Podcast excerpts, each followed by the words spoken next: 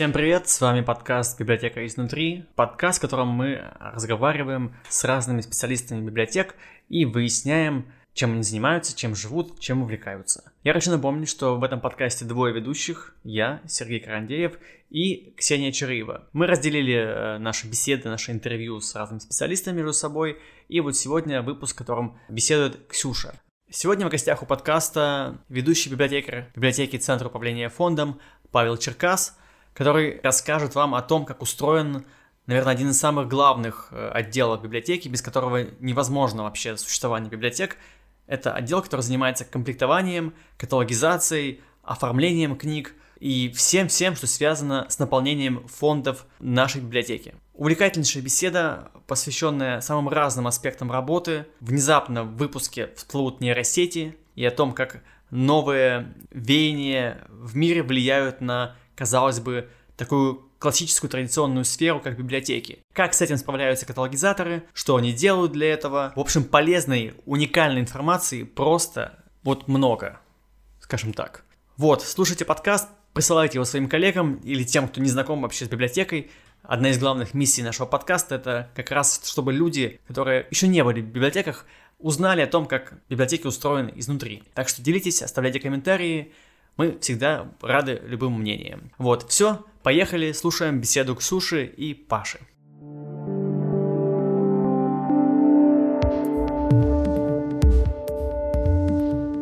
Всем привет! Сегодня мы продолжаем записывать наш подкаст, и мы сегодня в гостях э, в Центре управления фондом. А есть у нас в МЦБС такой вот э, отдел, который, кстати, называется библиотека, Центр управления фондом. В общем-то, это святая святых библиотеки, потому что представить э, библиотеку без книг, наверное, невозможно. И это именно тот отдел, в котором происходит это священное действие. Закупаются книги, рассылаются по всем 14 библиотекам, которые есть в нашей системе. И сегодня мы беседуем с сотрудником Центра управления фондом Пашей. Паша, привет. Привет. Кратко расскажи, как называется твоя должность и такие твои краткие функции, а потом мы уже более подробно поговорим об этом.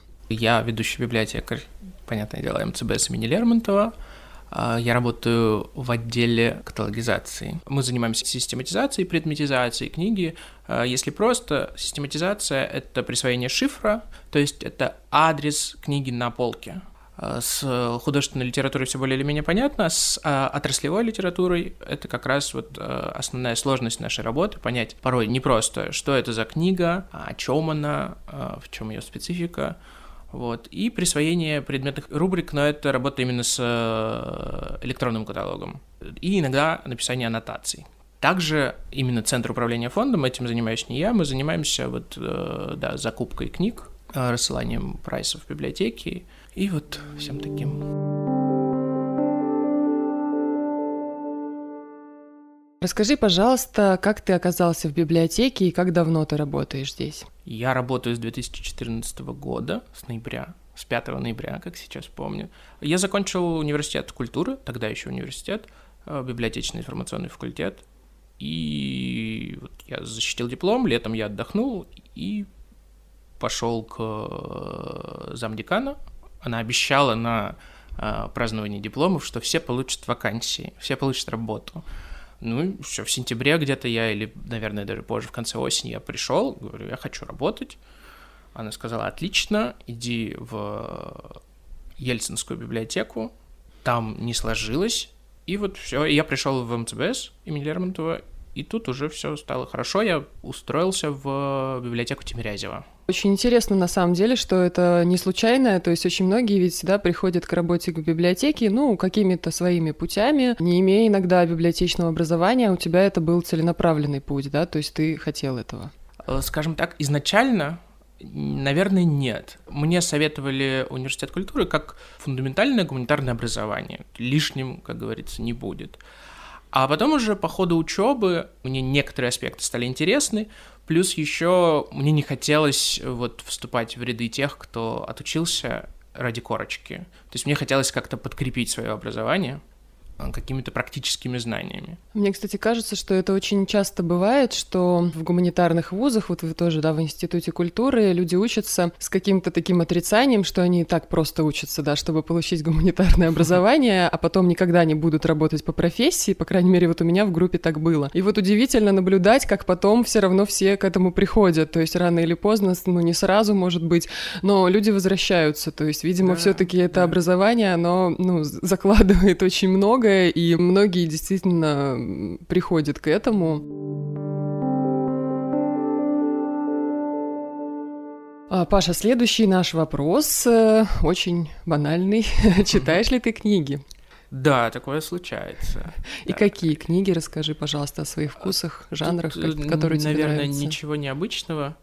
То есть я стараюсь читать э, какую-то современную прозу, которая выходит, понятно, там от Виктора Пелевина, к примеру, до Евгения Водолазкина, как будто бы небольшая между ними а, пропасть, но, предположим, она есть. В основном, наверное, художественную. Да, то есть предпочтительно так. Последнее, что я прочитал, что я прочитал. А, это были мартовские иды Торнтона Уайлдера. Вольное изложение смерти Цезаря. Иды — это середина месяца в Древнем Риме. И Цезарь как раз умер 15 марта, в середине марта. Погиб. Мне очень понравилось, очень скучновато, но порой динамично. Но это, в принципе, можно отнести уже к классике, я так, да, насколько Ну, это понимаю. середина 20 века, вот. насколько я ну, понимаю. То есть ты сказал просто, что, да, вот современная проза, а как mm-hmm. вот там с э, той же классикой э, у тебя? С стоит? классикой я читаю, то есть, например, Достоевский, да, если взять такую классическую классику русскую, да, я не очень люблю, но читаю. Хотя не так много. Я прочитал «Идиот» и «Униженные и оскорбленные». И взгляд на мир Достоевского, который он, скажем так, а, которым он пользуется, ну, он мне совсем не близок. Ну, все так уж плохо. Но пишет блестяще. Пишет блестяще. Порой мне кажется, что вот я просто смотрю на какое-нибудь предложение, и мне кажется, что он он целый день его писал. Оно настолько грамотно сложено и составлено, что тут я, как говорится, снимаю шляпу. Удивительное у меня было ощущение, я прочла почти все у Достоевского, и вот последний как раз роман, который не так давно я решила, что мне нужно его прочитать уже, чтобы был полный комплект, как раз «Униженный оскорбленный». И я всегда тоже понимала это, что Достоевский очень своеобразно действует на внутреннее состояние, то есть действительно угнетающий достаточно. Но я чувствовала это, но не могла оторваться. Вот это действительно феномен какой-то. А что ты скажешь там о детективах, о фантастике, фэнтези, не знаю, вот о таких жанрах?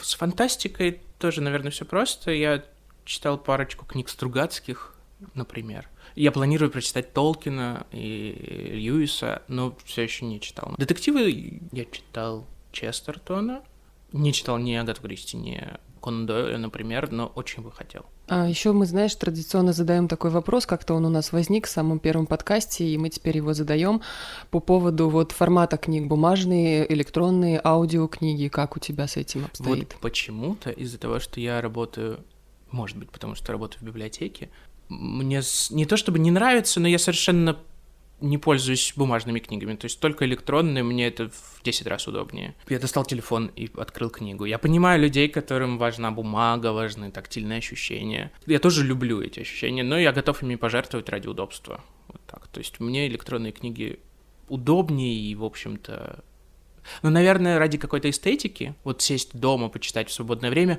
вряд ли я взять достану телефон. Мне бы, конечно, захотелось взять бумажную книгу. А аудио книги? Аудиокниги, кстати говоря, я всю жизнь был... Я, я слушал ваш первый подкаст и мысленно дискутировал с вами. Аудиокниги действительно я первое время не, не воспринимал, то есть я очень быстро терял внимание, и мне приходилось перематывать и перематывать, и я понял, что это уже невозможно. Я целый час слушаю примерно 15-минутный отрывок, потому что отвлекаюсь. А со временем я привык, видимо, какой-то канал восприятия открылся, ну, то есть я просто научился э, фоном, ну, потому что мне, наверное, сложно было бы сесть и послушать аудиокнигу вот просто, терялось бы внимание. А вот именно фоном я научился, да. Я могу вполне себе чем-то заниматься и параллельно слушать аудиокниги, да. А вот как на тебя влияет то, что ты, да, окружен множеством книг? То есть я вот, насколько знаю, коллеги-библиотекари всегда делятся тем, что, ну, хочется все прочитать, да, постоянно на глаза попадаются какие-то книги, постоянно мы составляем списки там себе и откладываем эти книги, не все успеваем прочитать.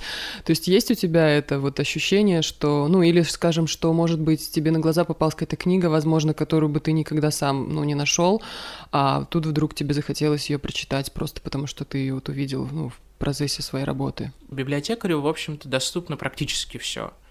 И вот я, видимо, из тех людей, которым а, вот это вот разнообразие нуждает отказаться совершенно от выбора. Мне легче найти что-то другое. То есть, когда я понимаю, что я могу что угодно действительно есть в библиотеке, а если нет, э, то это можно там заказать или каким-то еще другим образом получить. То вот когда передо мной открыт весь мир, я думаю, ну нет. Так что это вот на мой выбор вот так влияет. То есть мне тяжело выбрать из множества вариантов. Мне легче, когда вот у меня есть дома, там моя библиотека из небольшого количества книг, и что-то я еще не читал, и это очень удобно. Расскажи, пожалуйста, еще чем ты увлекаешься, свои хобби помимо работы?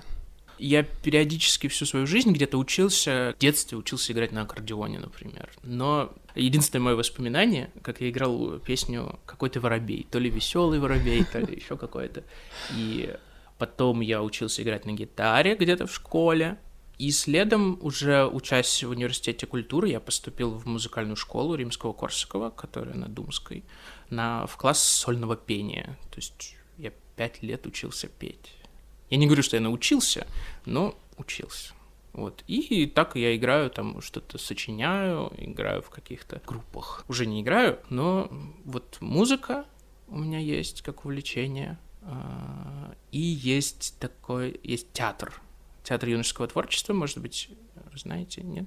Это, в общем-то, полноценный театр по форме, да, то есть это большая сцена, а, там есть производственные цеха, это э, во Дворце творчества юных происходит. И да, туда принимают детей, не помню уже со скольки, ну, то есть школьников. И вот я также школьником туда пришел, и вот с тех пор я оттуда не ушел. Там есть такая опция, можно, в общем-то, не уйти. Да, и вот так вот, наверное, лет с 13 я там тусуюсь. И до сих пор, да?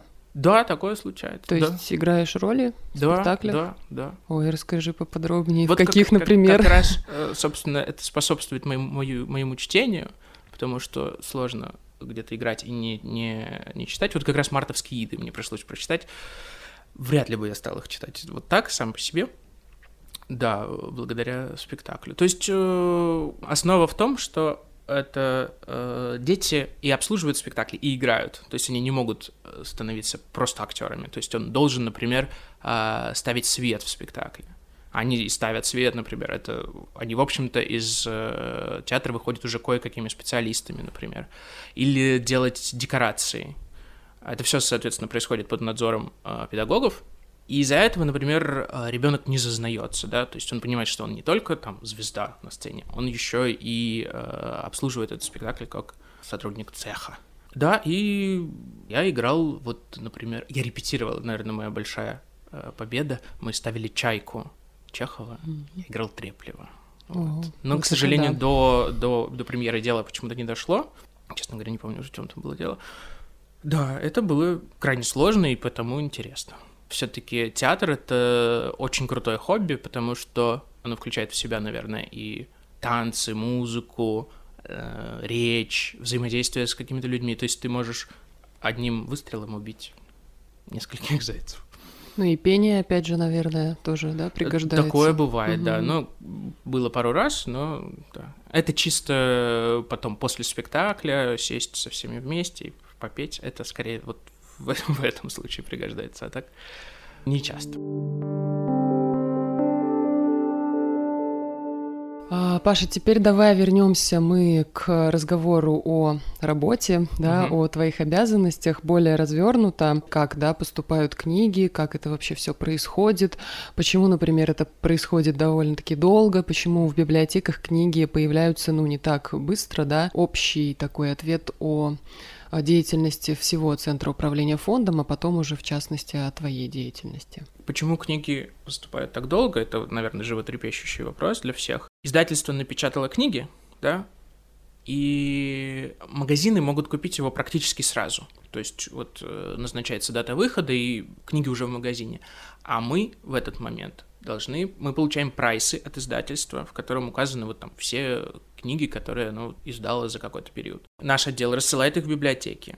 Библиотеки, согласно интересам там, своих читателей или каким-то своим собственным интересам, отмечают те книги, которые им нужны, отправляют нам. Мы уже э, составляем какое-то коммерческое предложение – и уже потом закупаем эти книги в библиотеке. Соответственно, до полутора месяцев это происходит, то есть они к нам приходят, и дальше уже достаточно быстро мы их обрабатываем, этим уже занимается э, мой отдел. То есть мы присваиваем шифр, э, как я уже говорил, адрес, адрес на полке. То есть вводим ее в электронный каталог. Примерно вот так примерно. Ну вот я думаю, что надо поподробнее теперь нам поговорить об этих шифрах, потому что мне кажется, что ну, для большинства читателей Да-да-да. это совершенно такая закрытая какая-то информация, ну в плане, что вряд ли им понятны вот эти циферки, которые написаны. То есть на самом деле в этом нет ничего сложного, да, если в это вникнуть по факту. Что ну, такое? Да. Это называется ББК, библиографический, да, классификатор, библиотечный библиографический классификатор. Вот, то есть это действительно те цифры, которые, да, ну, библиотекари помогают помогают сориентироваться, где же стоит на полке книга. Но, как я понимаю, вот сама, да, проработав библиотекарем 8 лет, да, до того, как стать руководителем, действительно, ну, читателю это ни о чем, в принципе, не говорит, да, ну и, собственно, наверное, и не должно говорить. Просто вот расскажи как раз-таки об этом подробнее. Да, существует вот библиографическая классификация, которая определяет место книги вот в фонде, да, то есть, э, наверное, самое сложное это отраслевая литература, она разделена по а, отраслям знаний междисциплинарные знания, естественные науки, техника, сельское хозяйство вот, и так далее. И дальше уже внутри происходит разветвление. Например, я часто э, там, с друзьями, когда сталкиваюсь, я им говорю, ну вот ББК, вот, вот здесь вот там книга, может, когда они, например, э, приходили ко мне в библиотеку, и мне было непонятно, как они это не понимают, это же очевидные вещи. Вот 37 точка что-то там, или 39, транспорт, ну, все же понятно. Ну да, я понимаю, что не всем это ясно, точнее, практически никому и не нужно, но эта классификация позволяет понять как минимум библиотекарю, где что находится. Но плюс еще помимо шифров существуют еще подписи, что это за раздел, чтобы читателям уже можно было сориентироваться. И поэтому, наверное, разобраться в этом можно, но не так просто, конечно. Мы тоже не знаем на самом деле там прям подробно вот каждый шифр. Ну, конечно, что-то, какие-то отделы, наверное, которые больше пользуются спросом, там, не знаю, искусство, да, и так далее, мы подробно даже знаем. А так, в целом, обычно это там двойка, тройка, то есть вот такое какое-то название идет между, да, библиотекарями, то есть там, да, двойка это физика, математика, ну, естественные да, науки, да, естественные да. науки. Пятерка это да медицина, Ми... то есть действительно э, можно понимать, что если да начинается с пятерки, то это уже конкретно какой-то отдел, а не не может быть под пятеркой там все что угодно и искусство, и медицина, ну, и да, история. Да. И действительно это помогает ориентироваться. Просто я тоже замечаю, что даже несмотря на эти подписи, да, и причем бывает даже подробные достаточно подписи, да. все равно читатели теряются, потому что ну зачастую там даже та же, кстати, художественная литература литература, скажем так, стоит э, сначала 19 век, да, а потом 20 век, и ну, да. это тоже может запутать, то есть люди могут стоять рядом как бы где-то там в соседнем, скажем, проходе да, и... и не понимать, то есть действительно, насколько нужен библиотекарь, чтобы так или иначе все равно все-таки сориентировать, потому что стеллажей много, да, и, ну, логика, вот это вот, что вроде как там, да, слева направо мы идем, и значит, по логике это должно быть где-то дальше, вот. Опять же, там отдел литературоведения, который тоже обычно где-то все-таки рядом с художественной литературой стоит, и тоже там бывает, что, ну, нет понимания, что это отдельный отдел, да, как бы, то есть художественная литература — это одно, а mm, то, да. что уже о ней, скажем так, да, написано, о писателях, о каких-то явлениях литературы, это уже как бы другое. Я от себя хочу задать такой вопрос. Часто просто библиотекари жалуются и не понимают, как происходит так. Вот ты уже упомянул это, что отраслевая литература, к какому ее разделу знаний отнести. Потому что, ну, зачастую эта книга вмещает в себе, там, ну, перекрестные какие-то, да, сферы, скажем, отделы. И Получается, что иногда вот так бывает, что приходит книга, она зашифрована в один отдел, а через два года приходит, скажем, такой же экземпляр этой книги, ну, мы, допустим, решили его закупить, и он уже по другим шифрам. И это вот бывает очень, ну, забавно и непонятно. Но я понимаю, что, видимо, меняются тоже каталогизаторы, и каждый, да, да принимает какое-то свое решение. Да, очень много э, дается на усмотрение каталогизатора. А как пример, например, есть в книге по фотографии. Есть техника, да, как процесс, как съемка, он стоит в третьем отделе.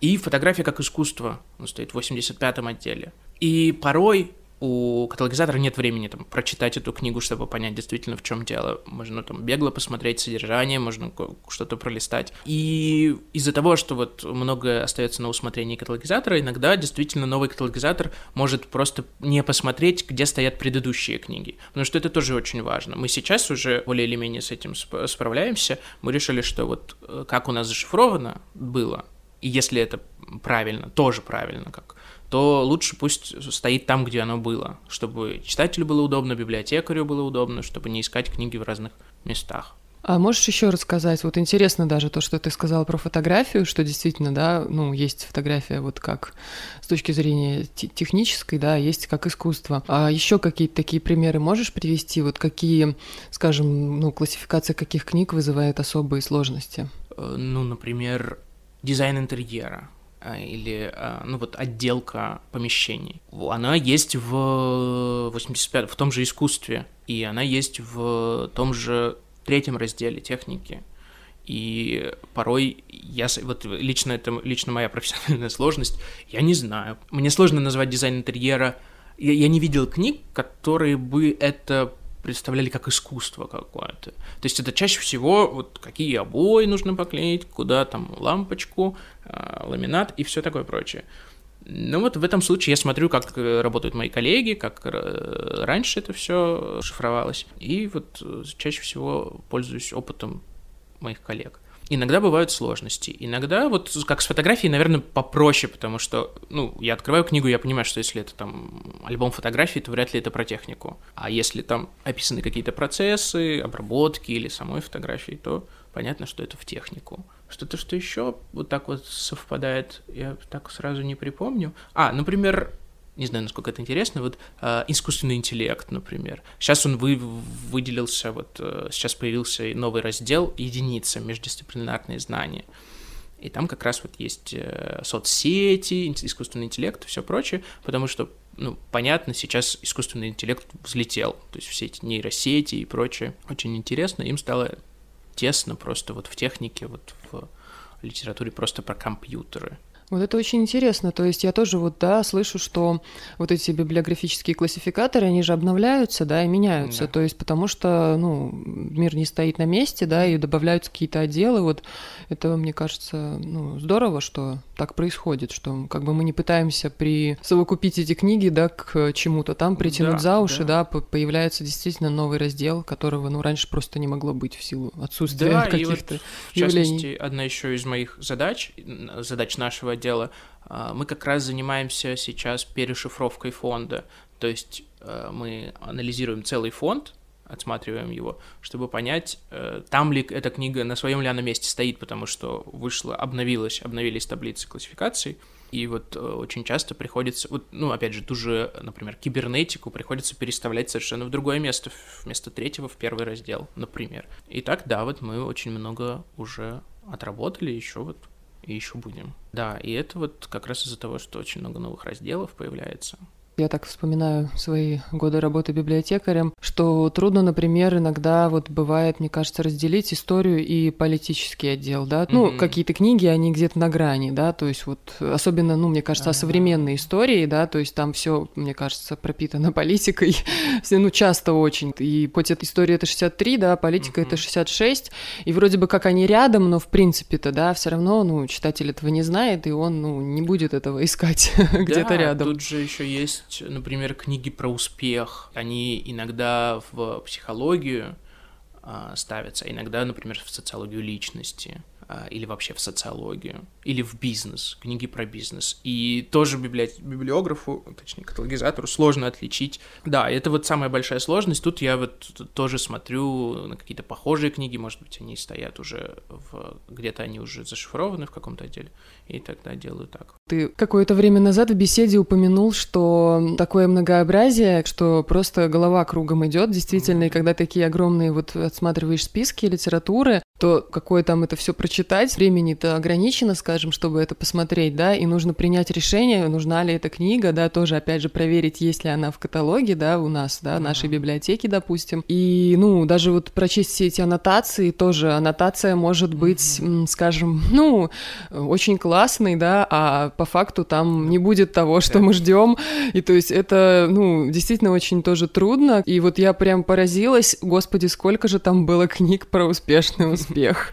Просто тонны, да, я, ну, просто я уже слышу о том, что, в принципе, ну, поветрие это оно немножечко вроде как позади, то есть, да, это было очень там востребовано в 2000-е, да, вот 2010-е, то есть это прям очень активно, это все читали там и так далее. И как бы я вот в последнее время слышала немало, что, ну, в общем, уже как-то это поутихло, да, и, может быть, уже и не нужно это, да, и, ну, вдруг вот я опять вижу в прайсе просто, ну, реально огромное количество количество таких книг, я не знаю, их там было, наверное, штук 200 вот из этого Ого. прайса, да, это очень много. много. И, ну, по факту, читаете аннотацию, ты понимаешь, что, ну, это все вот, ну, всё примерно одинаково, и непонятно, какая из них действительно, то есть, ну, вообще, как бы, может же книга цеплять названием, да, ну, ни, ничего не содержать внутри, а может да за невзрачным названием что-то, да, таится очень ну, интересное. Да, построй свой бизнес за 30 дней, да. Вот. Кажется, должна помочь, но... Да, да, то есть бывают такие книги, которые вдруг вот как-то сильно обращают на себя внимание, и ты прям действительно думаешь, что м, вот прям захотелось очень ее. А так, честно говоря, бывает, ну, бывает, бывает, что какой-то просто хаос в голове от этого. Вот в связи с этим тоже ты упоминал, что ты иногда пишешь аннотации. Каким образом пишутся эти аннотации? Потому что мы все, я думаю, тоже сталкиваемся с тем, что, ну, эти аннотации копируются там из сайта в сайт, да, где-то на каких-то, ну, ну там, да, вот таких ресурсах ресурсах книжных. Вот, ну, в связи с этим как бы интересней, да, зачастую, чтобы понять э, о книге что-то, читать все таки отзывы людей, хотя понятно, что это тоже, да, ну, очень субъективно. Вот, каким образом вы пишете аннотации? Мы, конечно, опираемся на аннотации, которые есть в самой книге, то есть, если она там есть на книге, то, конечно, мы используем ее, потому что если она отвечает нашим требованиям. То есть, порой аннотация пишется абсолютно э, пространно и как будто бы даже не об этой книге. В таких случаях, да, мы пишем аннотации, во-первых, только на отраслевую литературу, потому что с художественной это сложнее, потому что ее не описать вот просто так роман или как-то еще. Вот. А с отраслевой, да, я просто смотрю на, ну, на тематику, на какое-то вступление, может быть. Очень часто из, из вступления можно понять, э, о чем книга и как сделать аннотацию из этого. Но чаще всего, да, если это сложно, то есть если это какая-то тема, в которой я ничего не понимаю, там, сопротивление материалов, да, то я, не, наверное, не возьмусь писать о ней аннотацию, потому что я не, не в материале. Но аннотации, да, пишутся на самом деле редко. Это не самая частая наша задача. Но иногда нужно, да. Теперь мы с тобой поговорим о стереотипах а, библиотечных. Я думаю, что ты с этим тоже сталкивался. Вот расскажи, какие такие, наверное, самые часто встречающиеся стереотипы, может быть, вопросы, которые задают тебе, ну, там, знакомые, друзья, люди, какие-то, почему ты работаешь в библиотеке, что-то вот в таком духе. Стереотип, наверное, с которым я чаще всего сталкиваюсь, это что если ты библиотекарь, то ты, очевидно, очень много читаешь. Ведь э, чем тебе еще заняться там в этой библиотеке? А на самом деле, э, тоже, как вы говорили в прошлом подкасте, времени на чтение... Во-первых, времени на чтение нет. Во-вторых, тут есть еще один аспект. Библиотекарь, наверное, может читать газету или журнал, потому что это короткое чтение, да. А когда читатель приходит в библиотеку и видит, что библиотекарь читает книгу, он, очевидно, думает, что ну, ему нечего делать. То есть как-то это невежливо даже по отношению к читателю. То есть библиотекарь должен быть на работе, а не заниматься развлечением самого себя. У меня был такой же стереотип, когда я пришел, я думал, ну отлично, я много буду читать. Как же я ошибался, да. А, еще какие-то стереотипы. Ну, понятно, про бабушек это все, да, так говорили мне, но я, честно говоря, никогда такого не видел. Может быть, только в Российской национальной библиотеке, там действительно э, много возрастных работников, но они все чаще всего очень крутые специалисты. Это тоже вот э, в стереотип о бабушках входит э, немножко бабушки, которые непонятно зачем там работают. Ну, назовем их бабушками, ну, возрастной коллектив. А на самом деле весь возрастной коллектив — это большие специалисты, они очень... Э, все, кого я встречал, это э, у них учиться и учиться, они отлично разговаривают с читателем, они э, знают фонд, во-первых, наизусть практически. То есть э, я очень часто сталкивался, когда э, библиотекарь, вот моя коллега в первом филиале, э, она знает, есть на месте книга или нет. Я думал, господи, как этого можно добиться? Сколько же надо работать? То есть я пытаюсь э, вспомнить стереотипы, опровергнуть, опровергнуть его. Ну, ты знаешь, я, пожалуй, присоединюсь. Очень mm-hmm. ты классную тему затронул. Я согласна с этим, что те, кто постарше, скажем так, да, вот сотрудники, они мне кажется, по определению более квалифицированы как-то, что ли, mm. то есть более именно в своей вот этой профессии библиотечной, потому что, да, сейчас от библиотекаря требуется, ну, слишком много всяких умений вести соцсети, и быть дизайнером, и быть организатором мероприятий и так далее, и так далее. И зачастую у молодых сотрудников нет возможности и времени погружаться так вот, да, сильно yeah. в свою профессию именно в плане книжного понимания, да, где книги стоят, где их искать. Э, вот действительно как-то совет советовать книги. Вот мне кажется, еще тоже вот умение возрастных сотрудников как-то угадывать интересы читателя, угадывать, что им понравится. То есть, да, что вот они это больше умеют, что они как-то вот знают это, что посоветовать. Если кто-то сдал там вот такого-то автора, значит, ему, наверное, понравится и вот такой, да, другой автор. То есть вот это действительно, и я согласна, что вот этот профессионализм действительно нам, ну, нужно у них перенимать и этому учиться, потому важно, что да. мы ну, потому что, наверное, у них была больше возможность, да, сосредотачиваться на этом, потому что, ну, там, не знаю, если там они начинали свою, допустим, работу в 80-е годы, то, естественно, библиотеки были, ну, в другом каком-то еще состоянии, чем сейчас, да, сейчас уже слишком много всяких у нас э, обязанностей, да, помимо просто библиотечной работы. Ну, а по поводу стереотипов, вот, не знаю, которые там, может быть, тебя именно касаются, там, как, не знаю, мужчины, библиотекаря, э, есть такие вопросы, нет? А, ну, кстати, нет, но когда я рассказываю, например, о каких-то ситуациях, когда там, э, ну понятно, так как я практически в каждом коллективе, где я работал, я единственный мужчина, ну в библиотеках, ко мне, конечно, очень бережно относятся, конечно, я, я что-то меня иногда кормят, ну, да, это вообще... И когда я кому-то это рассказываю, говорят, ну, конечно, ты же единственный мужчина в коллективе. А вот у меня это в голове как-то еще до сих пор не уложилось. Собственно, в университете культуры, когда мы учились, там был, была группа, по-моему, 50 с чем-то человек, а нас было трое мальчиков, на 54 девочки. Mm-hmm. Вот это было дело. Конечно, я там вот всегда как-то помогаю физически, то есть что-то принести, унести, поддержать лестницу для электрика, например да, моя, вот... моя, моя почетная обязанность. Да, да, приходит. согласна, что когда есть мужчина в коллективе, это, конечно, просто прекрасно. Можно воспользоваться такими именно мужскими, да, качествами и умениями. Это приятно очень. Да, особенно когда это мужчина отзывчивый и готовый действительно да. помогать. Ну да, и за это, конечно, я тоже слышу вот от руководителей, у которых есть э, в коллективах мужчины, действительно очень бережная, что это же наша радость, это угу. же наше счастье, просто наш вообще угу. вот любимый любимый сотрудник.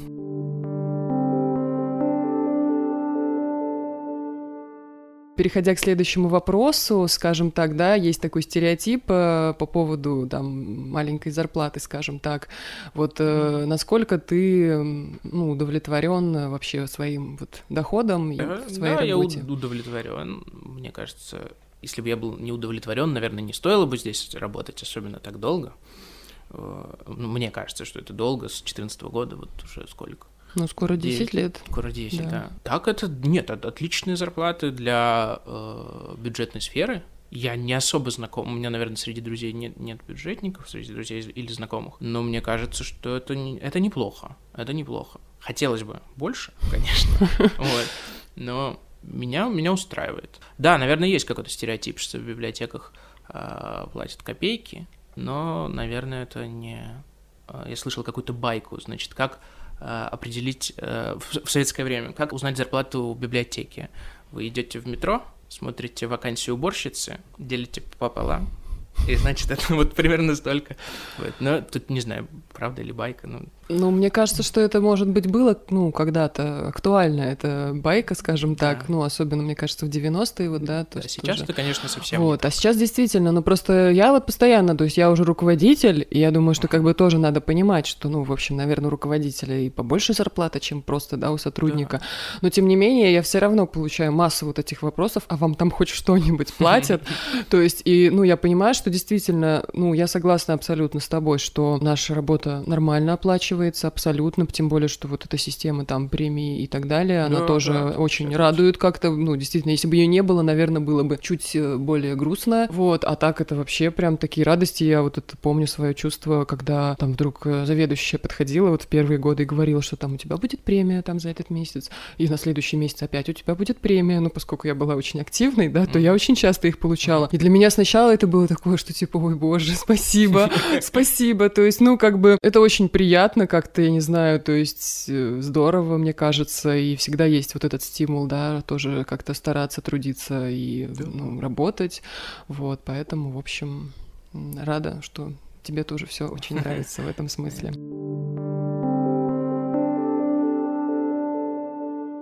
Завершающий такой вопрос, довольно традиционный, и тоже его много где обсуждают, а, про будущее библиотеки. Как тебе кажется, есть ли оно и каким оно будет? Несомненно, есть. Несомненно, потому что, конечно, вероятно, будущее, например, когда библиотеки станут полностью архивами, да, то есть человеку не понадобится читать книгу, но мне кажется, это вряд ли, потому что книга все еще э, переживает какой-то новый рассвет, да, то есть все равно есть много модных писателей. Мне кажется, наличие модного писателя уже говорит о том, что книга никуда не денется, особенно бумажная, потому что как нам в университете объясняли, пока книга является предметом роскоши, хотя сейчас, мне кажется, э, цены на книги порой такие высокие, что многие книги являются для некоторых людей предметом роскоши, книга никуда не пропадет. То есть пока это может быть подарком, пока эта книга может быть не только вот, собственно, предметом чтения, а еще чем-то, то с ней ничего не произойдет. А вот если говорить конкретно о будущем библиотеки, Понятное дело, это будет как-то, будет какая-то цифровизация, более, более все будет удобнее. Вот будущее библиотекаря, мне кажется, вот оно вот в ближайшие, например, сто лет, вот оно, наверное, не радужное. Вот мне кажется, библиотекарь из библиотеки может и, и пропасть. Мне, например, а, библиотекарь в библиотеке не нужен. Я не спрашиваю там, где что. Я, ну, я потому что специалист, я знаю, но и, например, я никогда не буду просить совета, да, и таких людей, наверное, много. И я бы с радостью, например, попал в какую-нибудь библиотеку самообслуживания, да, где я просто пришел, взял, приложил э, куда-нибудь и книгу и, и ушел. Но мне кажется, для многих людей важно, чтобы им что-то посоветовали, поэтому вот тут, мне кажется, строго говоря, мне кажется, с библиотеками особенно ничего не случится, если говорить о чем-то плохом, то есть все будет только осовремениваться и осовремениваться, то есть сколько лет уже библиотеки стоят. Мне кажется, ничего не может произойти такого, чтобы библиотека вдруг исчезла. То есть все будет только лучше и лучше. Да, на самом деле, мне кажется, вот эти вот стенания по поводу того, что вот библиотеки будут не нужны, библиотеки будут не нужны, как бы они, им уже довольно много, на самом деле, лет и десятилетий даже, я бы сказала. Чаще всего об этом говорят люди, которые не ходят в библиотеки совсем. Вот, а я хотела еще вот уточнить, просто, ну, как бы спросить вот именно об этом, что, да, ты сказал, что тебе не нужен библиотекарь, а вот действительно для многих людей, скажем, это место для общения, да, то есть прийти и пообщаться, mm-hmm. да, вот, ну, и не обязательно это там будет очень как-то навязчиво, но действительно прийти и что-то спросить, да, что-то, ну, хотя вот меня тоже всегда ставили в тупик вот эти вот посоветуйте на свой вкус что-то, да, и я понимала, что мой вкус, он довольно, ну, специфичен, да, то есть как бы угадать вкус человека я обычно обычно всегда стремилась спросить, да, а что вообще вы любите, да, чтобы хоть как-то сориентироваться примерно, куда вообще, в каком направлении действовать. То есть вот э, как ты думаешь, э, в будущем вот эта функция как место общения, вот она все-таки сохранится? Как место общения, конечно, как место для мероприятий, ведь это на самом деле очень круто, когда можно провести мероприятие, к примеру, по какой-то теме, и тут же пойти в библиотеку и взять что-то почитать по этой теме, если тебе это стало интересно. Э, чаще всего ни одно место, кроме, понятное дело, книжных магазинов, но там еще деньги надо платить, такой возможностью не обладают. Это, мне кажется, помимо еще общения, то есть еще вот это очень классно в библиотеках, что действительно каждый, после каждого мероприятия можно э, что-то почитать на интересующую тему. Общение, вот я вот а как происходит общение? То есть э, о, о чем ты говоришь? Я просто не совсем, видимо, понимаю. Ну, вот то, что читателю важно, да, ну, обсудить то, что он прочитал, не знаю, там... А, ну, вот с библиотекарем? Да, да, с библиотекарем. А, ну да. Я понимаю, для многих людей, даже, наверное, не только одиноких людей, да, очевидно, что многие из них это действительно люди одинокие, мне с кем поговорить, они приходят в библиотеку, чтобы какой-то терапевтический эффект это имело, какое-то какое общение. Но в остальном, вот опять же, возрастные сотрудники это очень хорошо умели. То есть поболтать вот с, э, с читателем, и кажется, что это дружок ее какой-то, а оказывается, нет, это, в общем, обычный читатель. Просто человек так легко вот входит в контакт из-за из опыта или из-за чего-то такого.